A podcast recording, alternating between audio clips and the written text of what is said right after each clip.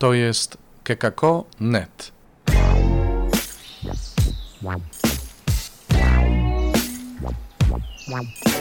Poranny suplement diety.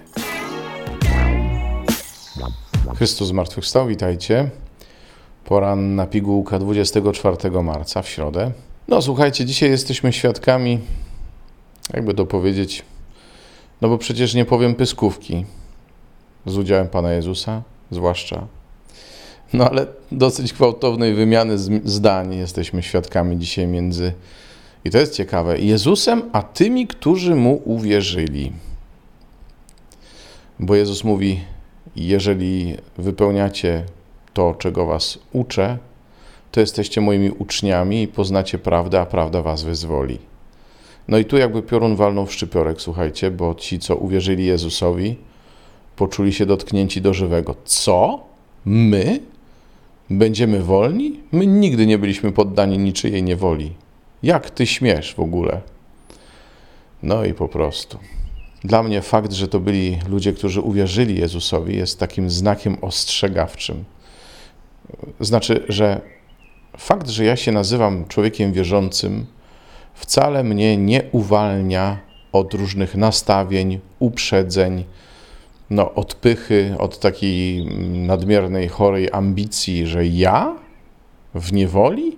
Ale gdzie? Podczas gdy nasza relacja z Jezusem na tym się właśnie opiera, że On jest źródłem naszej wolności. Jasne, człowiek dojrzewając staje się coraz bardziej wolny.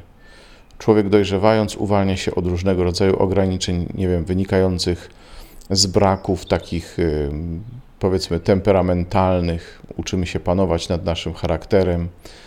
Uczymy się nabierać dystansu do różnych przykrych sytuacji, jakie nam się przytrafiły, do różnych dramatów życiowych, zranień itd., tak itd. Tak Czyli można by powiedzieć, że jesteśmy coraz bardziej wolni.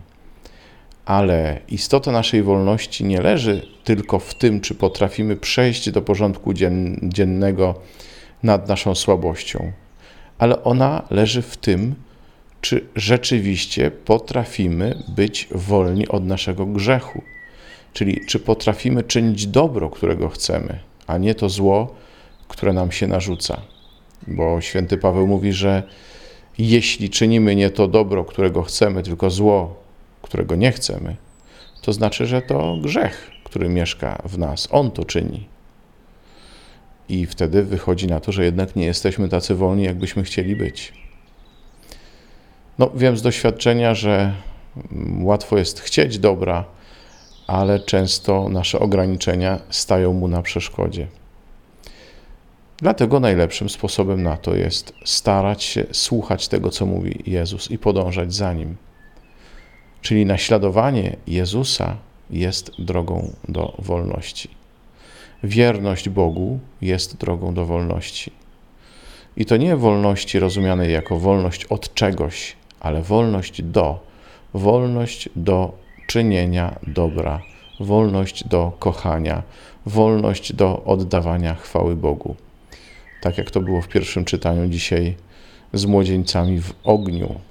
Oni się okazali wierni Bogu nawet za cenę utraty życia i Bóg ich wyzwolił.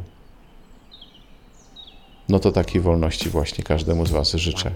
I nie ukrywam sobie też. Do usłyszenia, do jutra. W Wielkim Poście czytaj Pismo Święte, słuchaj Pana, który mówi do Ciebie, a jeśli chcesz się podzielić tym, co usłyszałeś, usłyszałaś, napisz do nas redakcja małpa.kekako.net albo nagraj wiadomość na stronie odcinka podcastu.